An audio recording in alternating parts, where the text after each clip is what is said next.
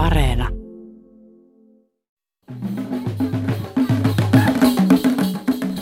Markkinatalous on mekanismi, jossa me kaikki otamme osaa ja jonka keskeinen ominaisuus on itse Jos asiassa joku se, kuvittelee, että oli, olisi olemassa sellaisia ratkaisuja, että leikkausten tuskaa voidaan lievittää budjettivajetta kasvattamalla, erehtyy ja erehtyy pahasti. Hyvää aamupäivää, hyvät ihmiset. Mikä maksaa pyörähtää tästä jälleen uudelle tunnilleen. Tänään puhumme tuloeroista ja varallisuuseroista, erityisesti Suomessa. Ja keskustelun pohjana on vasta ilmestynyt professori Matti Tuomalan kirja Markkinat, valtio et eriarvoisuus. Matti Tuomala, tervetuloa ohjelmaan. Kiitos, kiitos. Tampereen yliopisto, sekin on muuttunut. Onko elämä kovin toisenlaista uudessa Tampereen yliopistossa? Sanotaan näin kohteliasti, tuntuu olevan. Selvä. Minkälainen puserus tämän kirjan tekeminen oli? No ei se sinänsä, kun se on tehty niin kuin aika pitkällä ajanjaksolla, plus perustuu tähän kohta 40 vuotta kestänyt tämä mun tutkijaura näissä kysymyksissä. Itse asiassa otsikon kanssa oli ehkä jonkun verran ongelmia, mutta nyt huomasin tämän ohjelman tunnuksesta, että sehän on täsmälleen sama kuin tämä otsikko, niin ehkä se on ollut siellä jotenkin takaraivossa.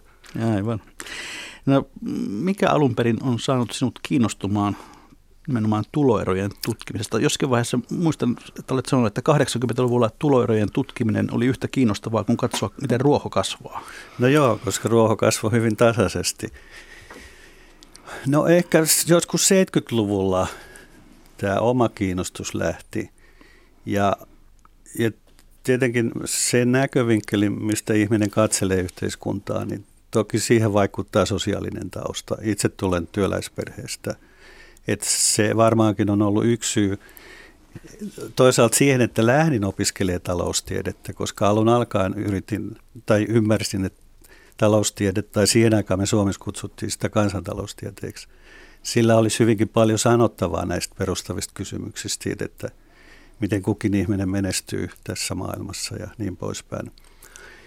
Mutta varsinaisesti niin 70-luvulla, kun itse aloitin opintoja Helsingin yliopistossa, niin ei, ei taloustieteen tai sen aikaisessa kansantaloustieteessä juurikaan tulo, tulojakokysymykset, varallisuusjakokysymykset ollut juurikaan esillä. Sen sijaan ehkä sosiologiassa oli enemmänkin. Muun muassa Hannu Uusitalohan teki väitöskirjankin aiheesta. Mutta sitten olin itse onnekas, kun pääsin myöhemmin 70-luvulla Oxfordin yliopistoon opiskelemaan – koska nimenomaan 70-luvulla tapahtui selkeä muutos taloustieteessä, erityisesti mikrotalousteoriassa. Että silloin niin kuin tunnustettiin talouden ja yhteiskunnan epätäydellisyydet. Ja tämä sen hetkinen modernin talousteoria pystyi paljon paremmin ymmärtämään tiettyjä ilmiöitä yhteiskunnasta. Erityisen hyvin se sopi tähän julkisen sektorin taloustieteeseen, joka on pitkälti se allekirjoittaneen ala. Ja kuinka ollakaan, niin Oxfordin yliopistossa sattuu hyvin kolme tämmöistä hyvin keskeisistä taloustieteen kehitykseen silloin vaikuttanutta henkilöä oli toisaalta Amartya Sen, So Stiglitz ja Jim Merlis ja itse olin niin Jim Merlisin ohjauksessa. Ja sillä tiellä itse asiassa nämä seuraavat 40 vuotta on tullut oltua ja, ja edelleen ollaan. Nämä herrat taitavat esiintyä myös tässä, tässä uutuuskirjassakin. Se taisi olla Platon, Kreikan antiikin filosofi, joka aikoinaan katsoi, että kukaan ei saisi olla neljää kertaa köyhintä rikkaampi. Mahtaisi Platonilla ehkä leuka loksahtaa, jos tähän päivään hän tuolta jostakin tipahtaisi. No joo, no se periaatehan on se, että Platon ymmärsi, että liian suuriksi menevät varallisuuserot tuo yhteiskuntaa sellaista epävakautta, joka ei voi olla kenenkään etu. Ja siitähän nyt myöhemmät myöhempi historia on osoittanut, tai Platonin jälkeinen historia on osoittanut, että Platon saattoi olla hyvinkin oikeassa.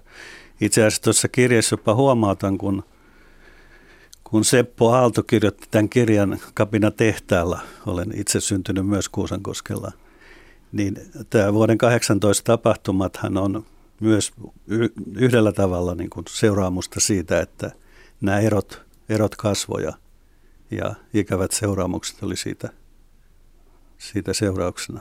Aivan. No pari sitaattia. Viiden huippumuotitalon toimitusjohtajat tienaavat neljässä päivässä yhtä paljon kuin bangladesilainen tekstilityöntekijä elinaikanaan. Ja toinen maailman 42 varakkaimman henkilön nettovarallisuus vuonna 17, 2017 oli yhtä suuri kuin koko maailman varallisuusjakauman alemman puoliskon, eli noin 3,7 miljardin ihmisen yhteenlaskettu nettovarallisuus. Minkälaisia ajatuksia nämä herättävät nämä sijoitat ovat kirjastasi? No kyllä ne herättää sen ajatuksen, että maailma on hirveän epäreilu. Se on kai hyvin lyhy, lyhykäisesti todettava. Ja, ja näähän perustuu tämän Oxfam-järjestön arvioihin. Ja Oxfamiahan on syytetty, että ne on niin kuin jotenkin liian kärjestetysti esitetty. Mutta itse asiassa heidän varallisuustietonsa perustuu tämmöisen niin kuin tutkijaryhmän tietoihin. Ei Oxfam itse ole niitä kehittänyt. Se on niin kuin sveitsiläinen pankki on sponsoroinut tällaista varallisuustutkimusta tai varallisuusjakotutkimusta, jossa on mukana niin kuin alan eturivin tutkijoita. Et sillä on taustansa, että se ei ole mistään niin kuin tyhjästä tempastu. Et se on, on se aika huikea, huikea ero, mikä. No kuinka poliittinen asia tuloerot ovat? Onhan se todella vahvasti poliittinen asia ja, ja heti kun aletaan tuloeroista tai verotuksesta keskustelemaan, niin kyllä silloin alkaa ihmiset käydä kierroksilla. Että tämmöinen maltillinen keskustelu usein on hyvin vaikeaa. Katsotaan sitten itse asiaa, eli tuloerojen kehitystä Suomessa. Suomehan monet mieluusti mainostavat maan, jossa on pienet tuloerot. Onko tämä maine totta, Matti Tuomala? No Suomihan sai mainetta silloin, voi sanoa, että 80-luvun lopulla ja vielä 90-luvun alussa siitä, että Suomessa oli tietyillä mittareilla mitattuna tuloerot kaikkein pienimmät esim. OECD-maista. Eli niistä maista, joista ylipäänsä on niin olemassa jollain tavalla vertailukelpoisia tietoja. Siis jo tässä yhteydessä on syytä korostaa, että nämä maiden väliset vertailut, niihin liittyy paljon ongelmia. Et niissä, niissä on syytä olla varovainen, mutta kyllä kai aika hyvin perustein voi sanoa, että Suomessa oli tuloerot silloin 1980-90-luvun taitteessa pienimmät maailmassa. No sitten tapahtui suuri muutos Suomessa.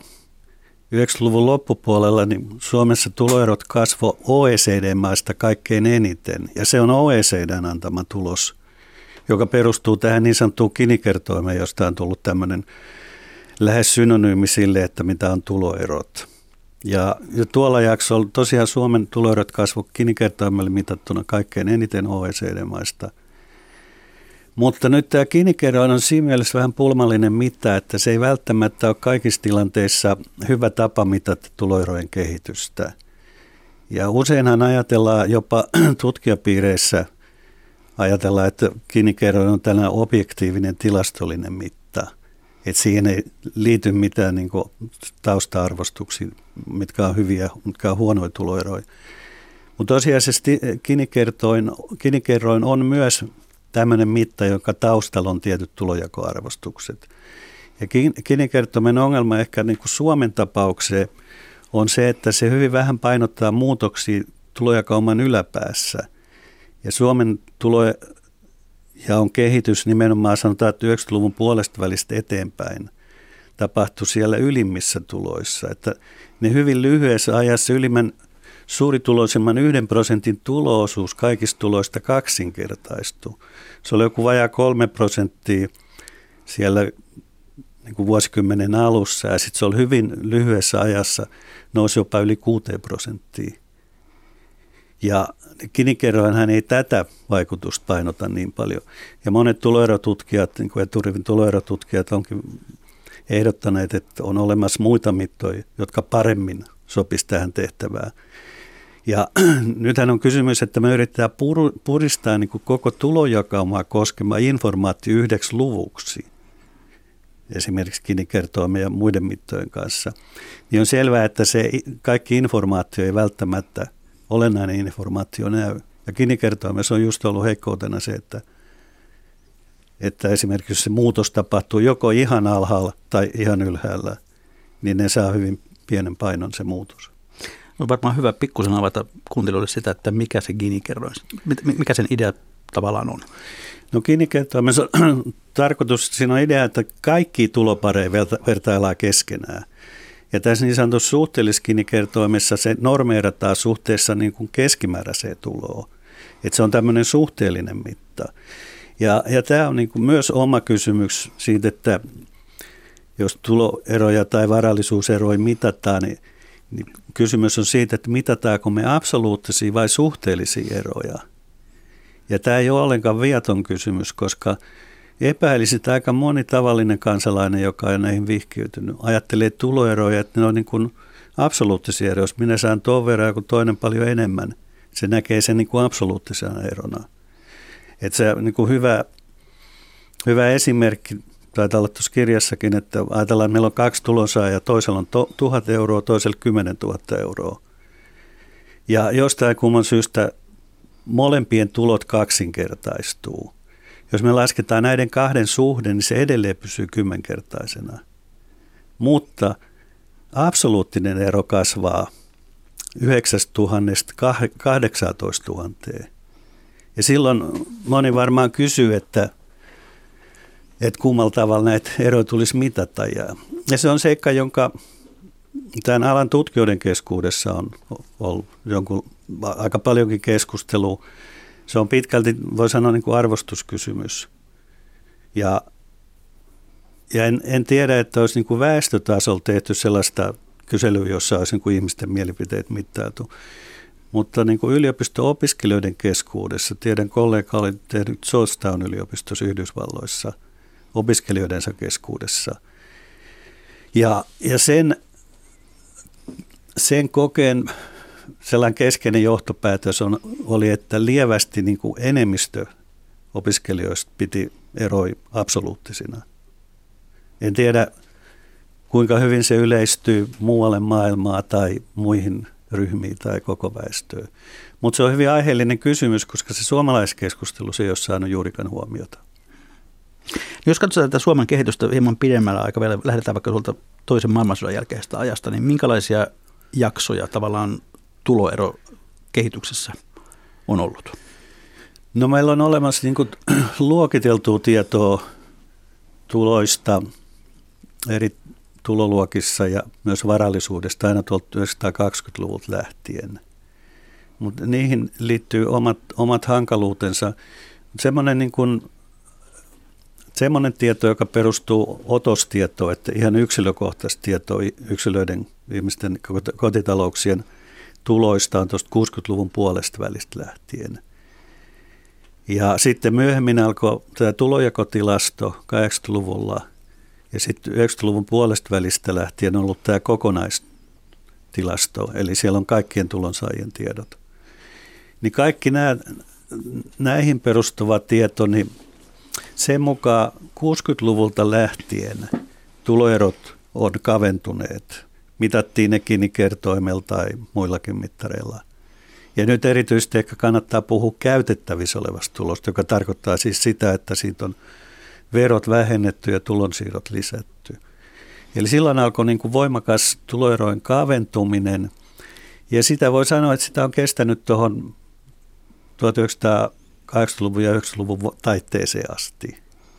Ja itse asiassa tuossa kirjassa jaan tämän kehitys, kehityksen tällä jaksolla, että se on tämmöinen niin hyvinvointivaltion rakennusvaihe, jolloin tuloerot kapeni. Mutta sitten siitä eteenpäin se kehitys ihan näihin päiviin asti on ollut melkein päinvastainen. Et jos jaetaan vaikka tulonsaajat tulokymmenyksittäin, eli on pienituloisin 10 prosenttia ja sitten mennään ylimpään 10 10 prosenttiin, niin sillä edellisellä jaksolla 66-90 niin tapahtui niin, että ne portaat tuli, että tulojen kasvuprosentteja kun lasketaan, niin ne tuli tasaisesti alaspäin, kun tultaisiin ylempiin tuloluokkiin. Ja sitten tällä jälkimmäisellä jaksolla portaat meni päinvastoin. Eli voisi sanoa, että melkein niin kuin peilikuvamainen kehitys on ollut tässä mielessä.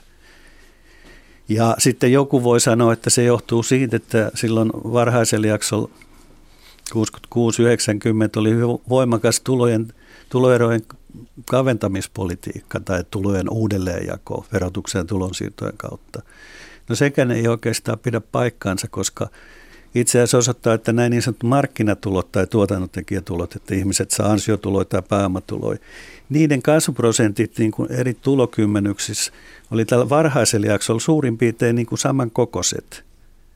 Ja nyt kun tullaan taas tähän uuteen jaksoon 90 eteenpäin, ne oli sitä suuremmat, mitä suuremmista tulodesiileistä tai tulokymmenyksistä oli kysymys. Ja sitten kun mentiin vielä ylimpään yhteen prosenttiin, siellä on vielä hurjemmat kehitykset. Et sekään ei saa oikein Suomen aineistosta selitystä, että se olisi johtunut siitä, että, että silloin olisi ollut paljon egalitaarisempi ja tuloeroi tas- tasottavampi politiikka kuin, kuin tällä jälkimmäisellä jaksolla. Se on niin lyhykäisesti kuvaus tästä. Eli tuloerojen kasvu on nimenomaan sitä, että kaikkein kovatuloisempien tulot ovat ikään kuin karanneet muiden käsistä. No niin voi sanoa, jos esimerkiksi katsotaan sitä, mitä on tapahtunut niin tässä ylimmässä yhdessä prosentissa, koska tämä ylin yksi prosenttihan sai niin kuin kansainvälistä mainetta tästä Thomas, Thomas Pikettin kirjan seuraamuksena. Ja se näyttää olevan nyt jopa ihan tällaisessa yleisessä keskustelussa. Näin on sinänsä hyvä asia.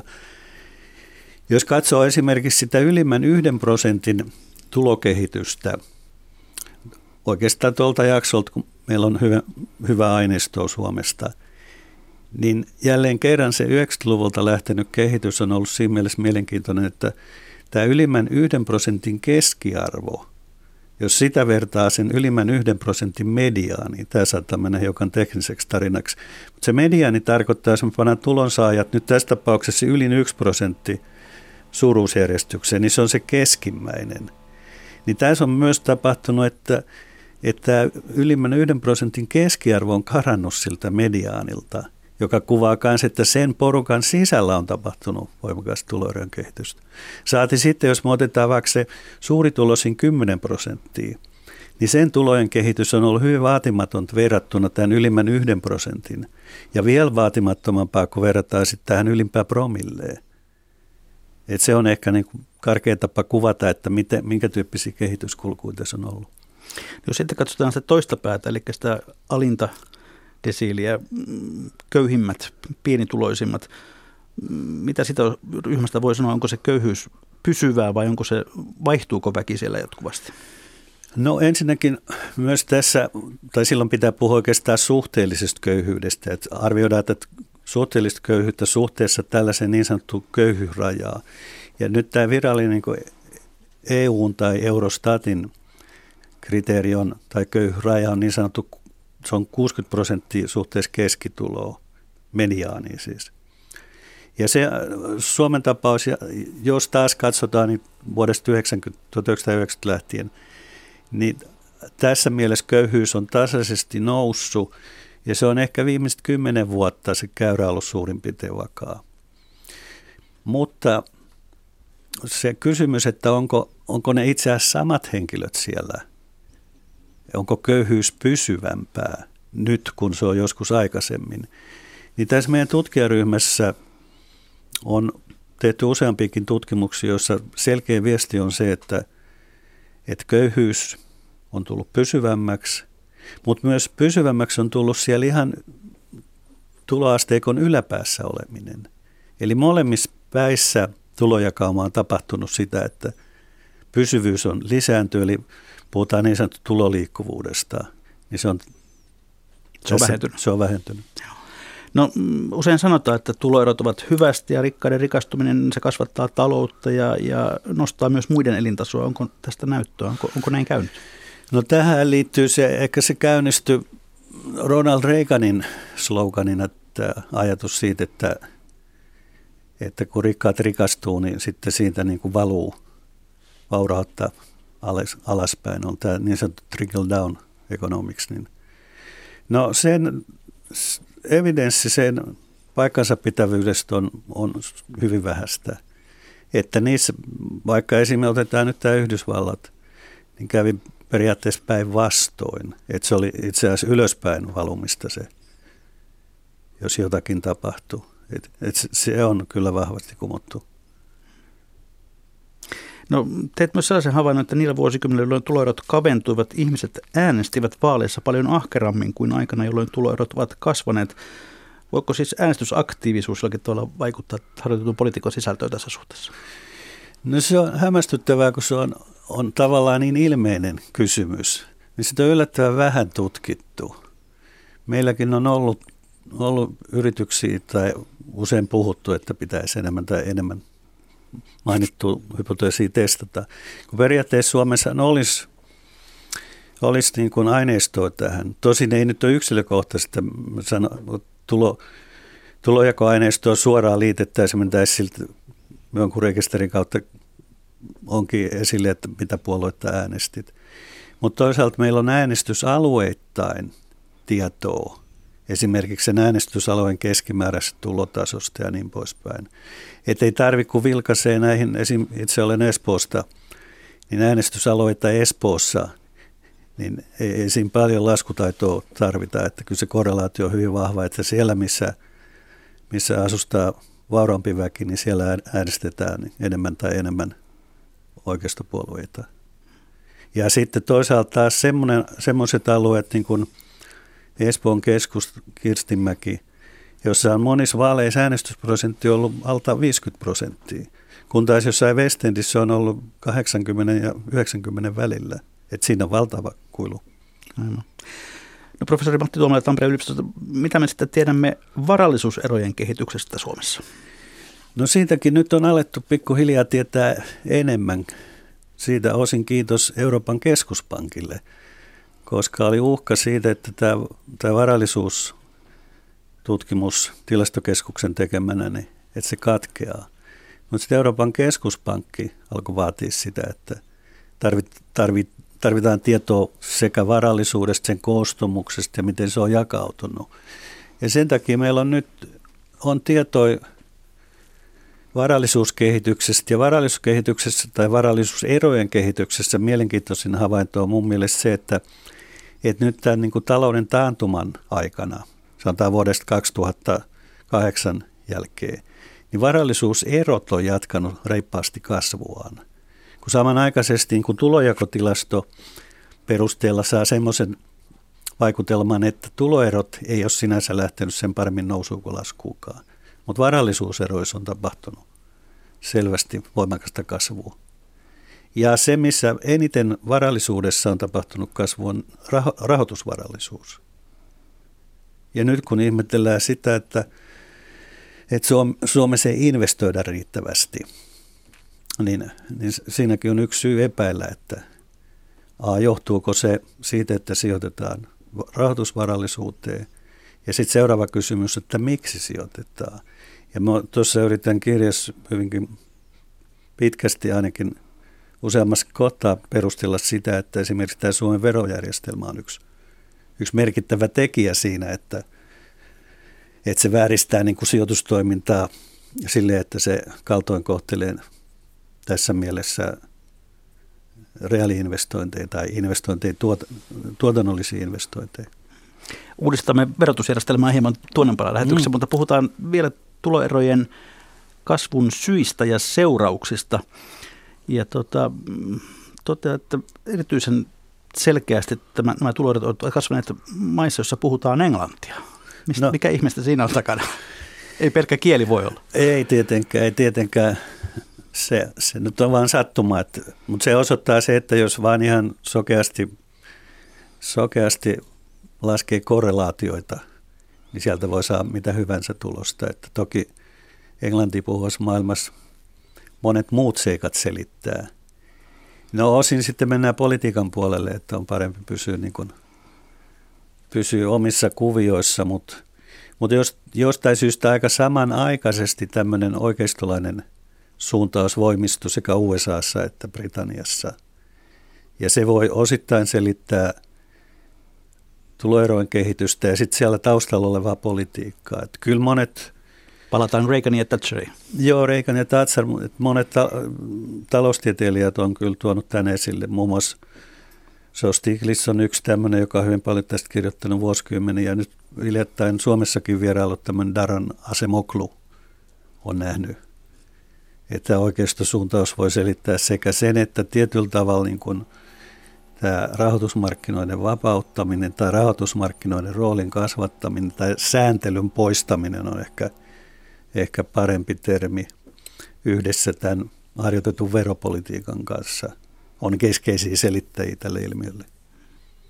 No jos sitten mennään sinne 90-luvun Suomeen, niin, niin kun silloin tämä kehitys muuttui, eli, eli tuloerot alkoivat kasvaa, niin mitä tapahtui? Miksi, miksi näin kävi? No tapahtui tietysti monia asioita, mutta yksi tärkeä seikka on ollut tämä verojärjestelmän muutos. Se tapahtui vuonna 1993 ja, ja, ja se oli siitä mielenkiintoinen reformi, joka monella tavalla on niin kuin vaikuttanut myöhäisempään kehitykseen. Mitään yhteiskunnallista keskustelua ei tapahtunut. Tästä on Timo Erkki Heinon ohjelma joita kuita vuosia sitten, taitaa jo mennä kymmenen vuotta sitten. Terveisiä vaan. Ja siellä on hyvinkin yksityiskohtaisesti käyty läpi se, että mikä oli se prosessi esimerkiksi eduskunnassa. Täällä viitatakin tuossa kirjassa, että taisi olla keskellä yötä kello kolmen aikaa, kun se nuijittiin läpi, että ilman mitään sen kummempaa keskustelua. Ei, siellä en, ja en tietysti ei nyt yöllä, yöllä moni keskustelekaan, mutta joka tapauksessa se oli, se oli merkittävä ilmiö, koska hyvin pian sen jälkeen tapahtui semmoinen mullistus, että, että päämä, siis tulojen koostumus muuttui hyvin radikaalisti, koska tässä reformissa tehtiin semmoinen, että ansiotuloverot, niihin kohdistuu tämä progressiivinen asteikko, että ne tulojen kasvavaissa vero, vero kiristyy. Kun taas sitten pääomatulojen osalta oli niin kuin alun perin se oli vain 25 prosentin vero kaikkiin pääomatuloihin. Ja sitten kaikkein ylimmistuloissa se ero ylimmän ansiotulon marginaaliveron ja sitten tämä pääomatuloveroasteen välillä oli niin valtava. No se tietenkin kannusti kaikkia niitä, joille se oli mahdollista näyttää verottajalle tulonsa pääomatuloina, siirtämään ne pääomatuloiksi. Osa pystyi, kaikkein varakkain porukka pystyi tekemään sen, tietysti omistaja, yrittäjä pystyi tekemään sen ikään kuin välittömästi. Ja sitten osa pystyi niin kuin pikkuhiljaa muuntamaan pääomatuloa, pääomatuloksi ansiotuloja. Ja tilastoaineisto hyvin selkeästi osoittaa, että hyvin lyhyellä aikavälillä pääomatulojen osuus tämän yli, suurituloisemman yhden prosentin keskuudessa kasvoi noin 15 prosentista jonnekin 60 prosenttiin. Ja ylimmässä promilles vastaava kehitys meni jonnekin tuonne 70, 70 prosenttia ja 80 prosentin. Eikä se suinkaan johtunut siitä, että nämä vauraat omistajayrittäjät olisi keksinyt jonkun kultasuonen, että niiden pääoman tuotto olisi yhtäkkiä alkanut kasvaa hurjasti. Eli kyllä, kyllä se on tämän tulomuunnon ja verojärjestelmän ansiota. No miten arvioit tämän päivän näkökulmasta, että oliko tämä jossain määrin vahinko vai oliko tämä ihan poliittinen tavoite? No se on oikeastaan aika vaikea kysymys, koska uskoisin, että siellä kuitenkin taustalla oli tämmöistä keskustelua tähän EU-liittymiseen ja, ja pelko siitä, että kuinka me pärjätään tässä globalisoituvassa maailmassa. Ja, ja ajateltiin, että meillä täytyy olla myös tämä kilpailukyky, kun on joka paikassa, niin ajateltiin, että meillä täytyy olla kilpailukykyinen verotus. Ja se, se fraasihan on kulkeutunut nykypäivääkin, että jatkuvasti näkee poliitikkojen puheenvuoroja, joissa puhutaan kilpailukykyisestä verotuksesta, mutta sitten se tarina usein päättyykin siihen kohtaan. No onko sitten näin, että tämä tavallaan ongelma tiedetään, se on ilmeisesti sitä aika yleisesti hyväksytty, että kehitys on ollut tällaista, että, että pääomatuloja voi, tai, anteeksi, palkkatuloja voi muuttaa pääomatuloiksi. No se on, vähän riippuu keltä sen kysyy, että, että taloustieteistä ei sinänsä saa perustelua sille, että, että pitäisi, että pitäisi pääomatuloja verottaa lievemmin kuin, kuin ansiotuloja. Että jos joku toista väittää, niin se on ehkä lukenut jotain muuta kuin minä. Ja, ja ne ihmiset, jotka on tämän tyyppistä taloustutkimusta harrastanut. Mutta vaikea olisi kuvitella sitä, että kenenkään etiikka kestäisi sitä, että – että verotaakka määräytyisi sen perusteella, että mikä on tulojen koostumus. Ja vielä sillä lisäehdolla, että vain hyvin pieni porukka pystyy vaikuttaa siihen tulojen koostumukseen. Jos se tällä tavalla se kysymys esitetään, niin, niin haluaisin nähdä, että miten joku kiemurteli sulos tästä kysymyksestä. Et se on tietysti tämä on, voisi sanoa niin juhlavasti poliittisen talouden kysymys, että veikkaisin, että vaalirahoittajilla on myös iso merkitys siinä, että, että järjestelmää ei ole muutettu. Et mulla on läheinen työkaveri Oslon yliopistosta, niin sitä kautta on oppinut tunteen Norjan veropolitiikkaa. Ja Norjassa tapahtui tämmöinen asia, että joskus 2000-luvun alussa sikäläinen höyrepuolue, siis oikeistopuolue, joka vastaa niin kuin Suomessa kokoomuspuoluetta, niin tämä höyrepuolue oli hyvin aktiivinen siinä, että Norjassa havaittiin myös tämä tulojen muutto ja siihen liittyvä kaikki tuo epäreiluus, epäreiluus. Ja he muuttivat sitä järjestelmää. Et Norjassa oli aikamoinen poliittinen konsensus oikealta vasemmalle. Mutta Suomessa ei näytä olevan, koska nyt tämän nykyisen hallituksen ohjelmassa siellä taitaa olla jotain, että selvitetään. Mutta nyt huomasin, että myös kokoomuspuolueelta tuli hiljattain sellainen kannanotto, jossa oli joku sen tyyppinen lause, että selvitetään tätä niin kuin nettovarallisuuteen perustuvaa listaamattomien yhtiöiden verotusta. Ja nythän on iso liuta ollut tällaisia VM verotyöryhmiä. Ensin oli se Hetemään ryhmä ja nyt oli myöhemmin sellainen verojuristien ryhmä. Ja ne sielläkin niin kuin kritisoidaan ja annetaan ymmärtää, että tämä on kestämätön järjestelmä. Ja, ja ehdotukset on suhteellisen maltillisia. Mun nyt edellisinkin hallituksen aikana, kun tämä verojuristien ryhmä antoi sen oman raporttinsa, niin välittömästi pääministeri että valtiovarainministeri tyrmäs moisen ehdotuksen. Vaikka luulisin, että verorahoille olisi käyttöä, kun valtio on niinkin velkaantunut kuin on. Tuota, mitä me nyt sitten tiedämme talouskasvun ja tuloerojen kasvun suhteesta? Onko se niin, että kun tuloerot kasvavat, niin, niin se edesauttaa talouskasvua? No sehän on teema, jota on nyt sanotaan viimeisen parin vuosikymmenen aikana paljon tutkittu. Että aiemminhan voi sanoa, että jonkunlainen, ei nyt konsensusnäkemys, mutta sen tyyppinen näkemys taloustieteessä oli, että, että tuloerot on johonkin mittaan hyväksi talouskasvulle. Mutta nyt oikeastaan voi sanoa, että sen takia, että meillä on parempaa aineistoa ylipäänsä tutkia asiaa, niin voi sanoa, että koko ajan se on tämä näkemys muuttunut siihen suuntaan, että jos tuloerot ryöstäytyy tai tuloerot on joko liian korkealla tasolla tai ne muuttuu liian voimakkaasti niin kuin kasvaen, niin tämmöinen kehitys ei ole talouskasvulle hyväksi. Ei, ei sekä talouskasvun pysyvyydelle että tämmöiselle niin kuin talouden vaihtelulle, siis talouskasvun pitkän aikavälin kasvunäkymille tai talouden pitkän aikavälin näkyville näkymille, eikä siis tällaiselle niin kuin talouden vakaudelle. Että ne on molempien kannalta huono asia. Ja mielenkiintoisesti tämmöiset taloudelliset organisaatiot kuin kansainvälisen valuuttarahaston IMFn ja OECD, ne molemmat on, molemmissa on tehty hyvinkin paljon tutkimusta tästä aihepiiristä.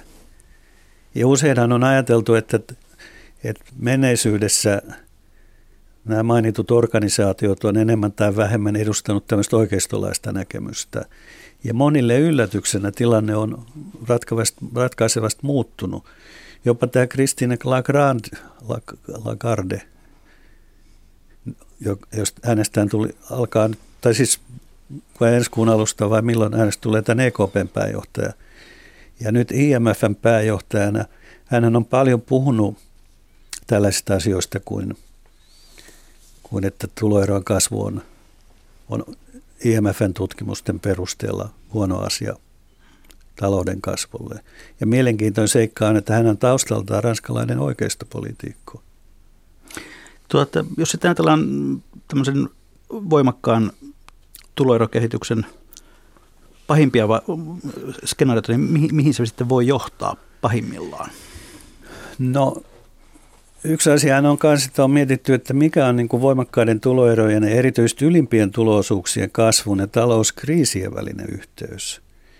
Ja John Kenneth Galbraithhan jo kauan kauan sitten toi esille se, että se 20-luvun 1920-luvun lopun pörssiromahdukset sun muut siitä seuranneet talouden pitkäaikainen lama Yhdysvalloissa, joka sitten heijastui muuhunkin maailmaan, niin sen yksi keskeinen selittää on niin kuin voimakas tuloerojen kasvu ja nimenomaan ylimpien tuloerojen kasvu. Tuossa laitoinkin kirjaa semmoisen kuva, jossa on niin kuin ylimmän promillen tuloerojen kehitys Yhdysvallassa.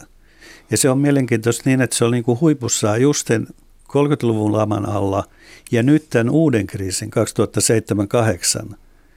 Et voi tietysti joku sanoa, että se on sattuma, mutta että ainakin tilastoaineisto antaa vihjeen siitä, että ehkä sitä ilmiöä olisi syytä vähän pohtia.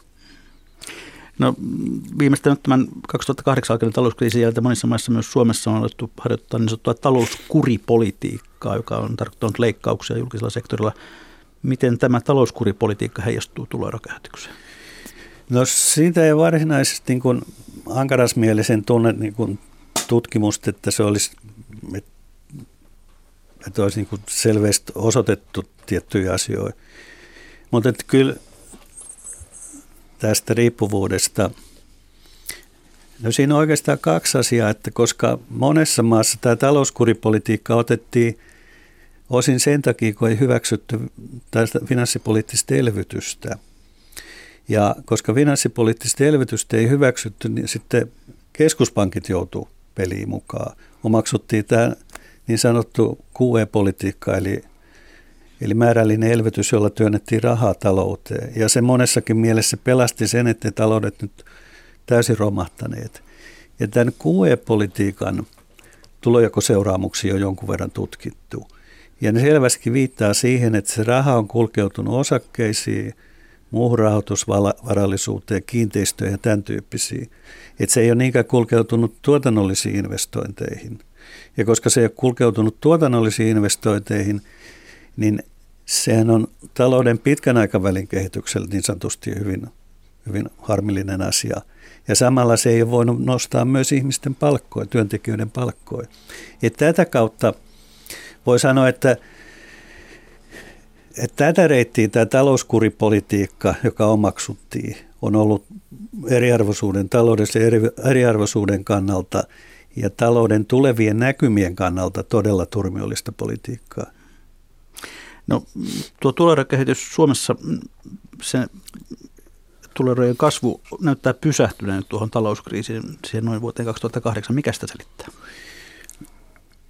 No tätä on usein pidetty niin kuin osoituksena sille, että kun talous menee alamäkeen, niin silloin tuloerot alkaa kaventua. Ja monet näin ajattelevat, esittää tämän niin perustelun sille, että, että jos te haluatte tuloeroja kaventaa, niin tehän samalla haluatte, niin kuin, että talous alkaa mennä alamäkeen.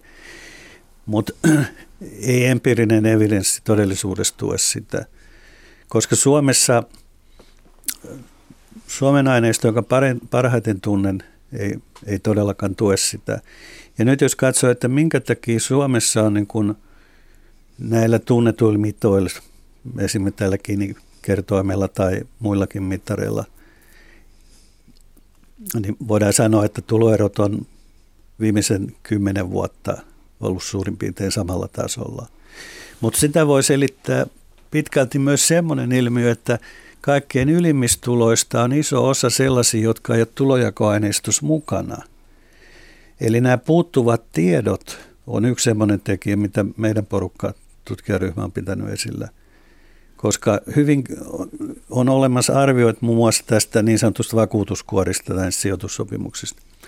Että se saattaa olla jopa 40 miljardia. Ja nehän on pääasiassa hyvin varakkailla.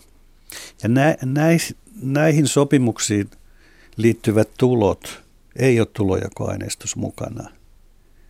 Ja eikä myöskään se varallisuus ole varallisuusaineistossa mukana. Niin se on ainakin yksi selitys sille, että, että esimerkiksi mitä tuossa mun kirjassa on ja muut arviot tuloerojen kehityksestä, niin ne on vahvasti aliarvioita. Ja, ja, ja sitten vielä yksi tekijä on se, sitähän meitä Suomen osalta tiedetään, kuinka paljon on tätä laitonta siis aitoa veronkiertoa. Muista Pohjoismaista on hiljattain tehty tutkimus, joka on aika, aika silmiä avaava. Siinä osoittautui, että jopa 30 prosenttia henkilö, henkilöiden maksamista veroista kierrettiin näiden Panama, Panama-pankin Ja se, tai niin kuin, siinä oli niin kuin, tietolähteenä oli toisaalta se Sveitsin pankin vuoto ja sitten nämä Panaman vuodot. Ja ne pystyttiin yhdistämään niin kuin Ruotsissa, Tanskassa ja Norjassa vastaaviin tietoihin näissä maissa. Ja tällä perusteella tutkijat sai arvion siitä, että se on todella suurta se tämän tyyppinen veronkierto. Kun useinhan puhutaan, etenkin verosuunnittelijat, ammattilaiset sillä puolella, väittää, että varakkaille ei ole tarvetta verosuunnittelua, tai siis vero, tällaiseen laittomaan veronkiertoon, koska heillä on niin hyvät välineet verosuunnitteluun. Mutta se ei ainakaan tämän tutkimuksen perusteella pidä paikkaansa. Se on ainakin taloustieteen mittareilla laadukas tutkimus, koska se on julkaistu hyvin arvostetussa aikakauskirjassa. Hyvät kuuntelijat, kuuntelette ohjelmaa Mikä maksaa, jossa aiheena tuloerot ja niiden kasvu.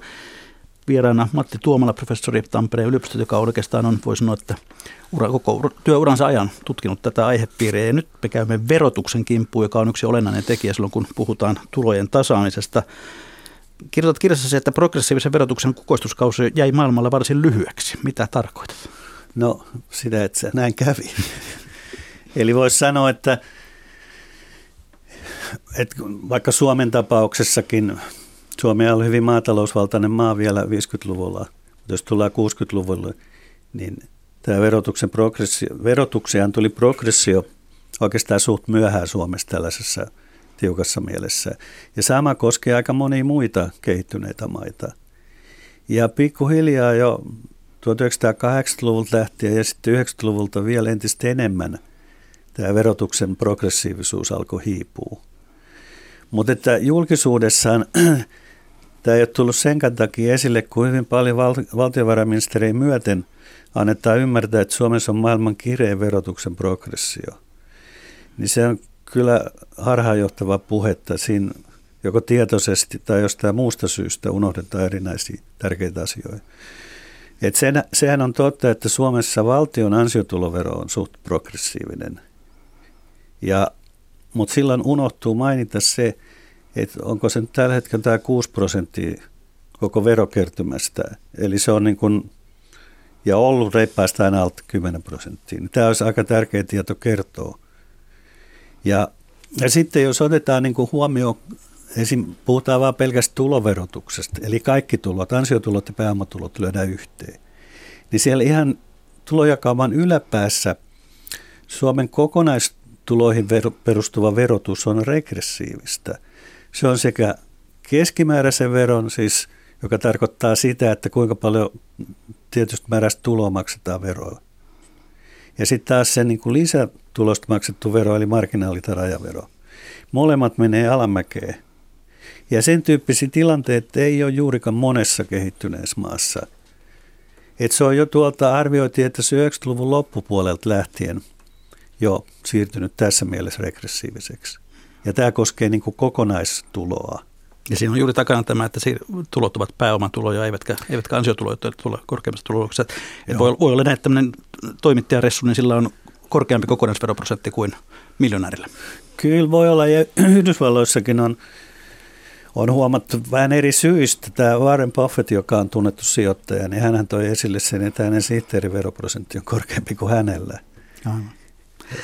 Tuota, jos me perustettaisiin tämmöinen Matti Tuomalan yhden miehen komitea ja se saisi tehtäväkseen uudistaa suomalaista verotusta niin, että se toimisi tuloeroja vähentävänä elementtinä selkeämmin, niin mitkä olisivat ne avainasiat? Mitä pitäisi muuttaa? Niin, tuossa kirjassa on tämmöinen ohjelma kaikille. Se on julkishyödyke, että se voi siitä kuka hyvänsä, mikä hyvänsä puolue, joka näin haluaa omaksua. No siinä on oikeastaan kaksi asiaa. Siis samalla pitäisi tämä epäreiluus muuttaa, mutta se samalla muuttaisi myös tätä muuta puolta. Eli toisin sanoen, mitä aikaisemmin puhuttiin, että, että tämä investointilama, joka on pitkään ollut, se helpottaisi myös sitä puolta. Ja me tarkoitan, että se kokonaan ratkaisisi, koska voittopuolisesta me ollaan talous, jossa yksityiset omistajat investoi, jos investoi. Että niillä voi olla muita syitä, mutta se, että verotuksella tehdään tämä, tämä niin kuin hankalammaksi tai suositaan muita sijoituskohteita, niin se minusta on anteeksi antamaton. Eli keskeinen muutos olisi todella poistaa tämä niin sanottu eriytetty tuloverojärjestelmä. Vaikka sille joissain ideaalitilanteissa voisi joitain hyvinkin perusteita olla, mutta käytännössä meillä ja muualla on osoittautunut, että tämä tulojen muunto tai ylipäänsä arvioida, mikä on pääomatulo ja mikä on niin se on osoittautunut lähes mahdottomaksi. Eli yhtenäinen tuloverotus, joka kohdistuisi se veroasteikko suhteessa kaikkiin tuloihin, se olisi niin oikeastaan se avainmuutos.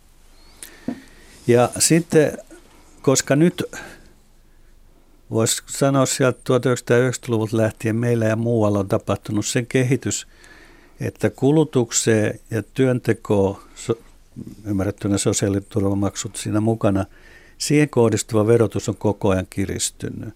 Ja vastaavasti että pääomatulo varallisuuteen ja varallisuuden siitoihin kohdistuva verotus on koko ajan vähentynyt. Eli tämä kehityssuunta pitäisi saada kääntymään. Koska sitä on yleensä perusteltu globalisaatiolla, että me emme voi verottaa, koska täältä katoaa kaikki pääomat muualle. Mutta suurin osa näistä kevyesti verotettuja pääomatuloja Suomessakin on, ne on niin kytketty Suomeen maantieteellisesti, suomen kieleen ja niin poispäin. Että se on vähän sama kuin täällä puhutaan aina siitä, että me kilpaillaan hyvistä yritysjohtajista, sen takia niille pitää maksaa palkkaa. Mutta ei täällä juuri monta ei-suomalaista yritysjohtajaa, ainakaan tuolla ihan ylimmiskerroksessa Eikö niitä hirveästi ole viety täältä poiskaan? Niin, sekin.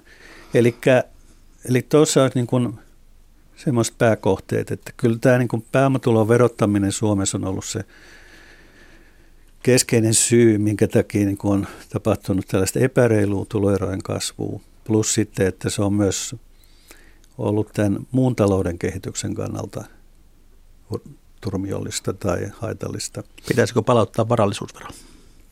No se, se olisi yksi, mutta sitäkin pitää ehkä ajatella tästä näkövinkkelistä, että, että jos meillä on useassa paikkaa se vero, niin sitä vaikeampi on kiertää. Eli haluaisin myös tehdä näin verosuunnittelijoiden elämän vaikeammaksi, koska jos varallisuusvero voi liittyä omiin ongelmiin, mutta se olisi kuitenkin yksi semmoinen niin kuin, se on varmistava vero, että tämä verosuunnittelu tulisi vaikeammaksi, että sitten voisi kokonaan välttää sitä veroa. Entä, entä kuntaveron progressio? No siitä on, siitä on paljon puhuttu. Tosinhan siinä on niin kuin yksi kiertotiehän on se ollut se että kuntien valtionosuusjärjestelmä, että se sitä kautta sitten ikään kuin kompensoidaan.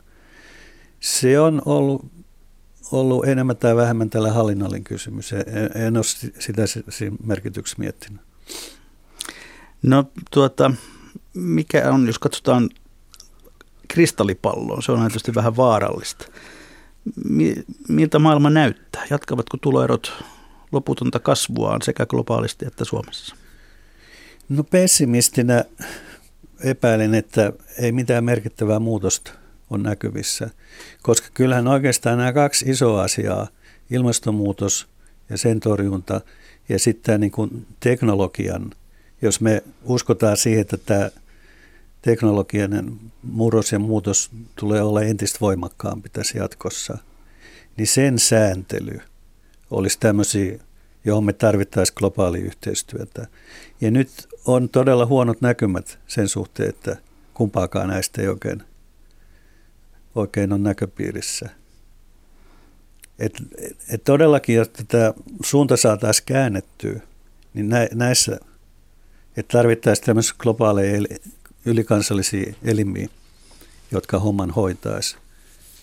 Mutta merkit on todellakin heikohkot vilkaistaan hieman tätä keskustelua, että yleisö on käynyt Nimimerkki tiedonantaja ja kommentoi, että tuloerot ovat kasvaneet aina kun taloudessa on kova nousu päällä, kuten Nokian parhaina vuosina. Tästä ei ole vaaraa lähiaikoina. Sitten arvella, että tuloerot, luulisin, että tuloerot aiheuttavat enemmän haittaa matalan tulotason yhteiskunnassa, jossa erojen takia perustarpeita ei saada tyydytettyä. Onko se näin kuin tällä korkean tulotason yhteiskunnassa? Aika vahva väite. Niin. No sitten katsotaan, katsotaan vielä, mitä muuta täällä on. Kun yhteiskunta hyväksyy suuret nettotuloerot, se palkitsee ahneita ahneudesta. Lahjakkaimmat ja ahkerimmat yksilöt eivät useinkaan saa huippupalkkaa, sillä he ovat kiinnostuneempia työstään ja työnsä tuloksesta kuin tuloistaan ja asemastaan. Mitäpä siihen sanot? No, siinä on vinha perä, koska kyllä monet tämmöiset niin merkittävimmät teknologiset ja tieteelliset läpimurrot on tehneet henkilöt, jotka nyt ei ole esiintynyt minkään varallisuuslistojen kärkipäissä. No sitten S. Braddockson kirjoittaa, että omalla liike ja siihen liittyvällä työllä rikastuvat ovat mielestäni hieno asia, kannatan sitä suuresti. Sen sijaan meillä on sitä hyvävelikerhon myötä korkean viran saaneet, yleensä mitään tekemättömiä mukatieteitä, jotka nauttivat miljoona vuosipalkkaa.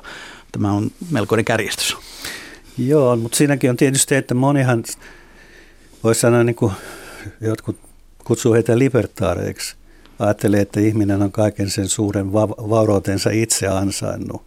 Mä usein vedän, vedän tämän taloustieteen yhteen merkittävimpää uudistaja Kenneth Arrow. On Arrow arvostellessa tämän libertaalifilosofin Nosikin kirjaa. Toi esille sen, että, että vauraus ja vaurauden arvo on hyvin pitkälti kiinni siitä yhteisössä, missä ihmiset elää. Eli kaikki me muut ollaan ollut mukana siinä, että tämä, tämä mainittu varallisuus on noussut niin isoksi. Ja, Aro pitää sitä perusteluna sille, että se ylijäämä, joka näin syntyy, pitäisi jakaa niin kuin muulle yhteiskunnalle. Että todellakin, niin kuin, jos Warren Buffett, joka sanoi johonkin tähän tyyliin, että jos hänet pudotettaisiin Amazonin viidakkoon, niin mitä hän niillä sijoitustaidoilla siellä tekisi? Että se on se yhteisö, mikä synnyttää se varallisuus. Kukaan ei rikastu tyhjössä. No se. Ja hyvät kuuntelijat, tämä rumpu on jälleen merkki siitä, että olemme siinä kohtaa ohjelmaa, että on legendaaristen viikon talousvinkkien ja talousviisauksien jakamisen hetki.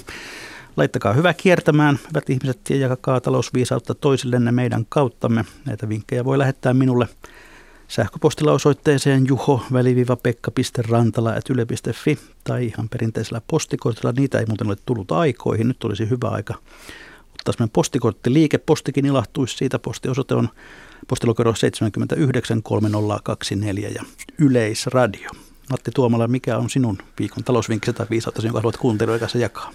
Se oli jotenkin hyvin vaativa tehtävä, mutta, mutta päädyin muutaman vaihtoehdon välillä tähän, kun – itse olen Akavan jäsen, eli tämmöinen niin kuin kentän, kentän palaute koskien tätä Akate, Aka, Akava tuossa hiljattain esitti tämmöisen oman ehdotuksensa työttömyysturvan uudistukseksi.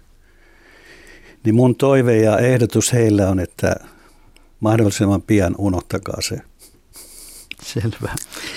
Sitten tuota Savon suunnasta on tullut tällainen vinkki, joka kirjoittaja kertoo löytäneensä jostakin vanhemmasta opuksesta, ja se on tällä tyyppistä pohdintaa.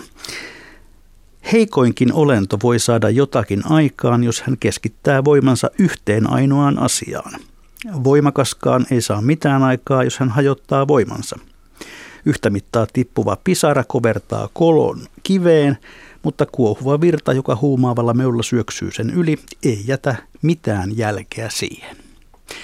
Kiitoksia Matti Tuomala, kiitoksia hyvät kuuntelijat. Ei muuta kuin tuloja sitten vain vertailemaan. Mikä maksaa sitä me ihmettelemme jälkeen, jälleen viikon kuluttua.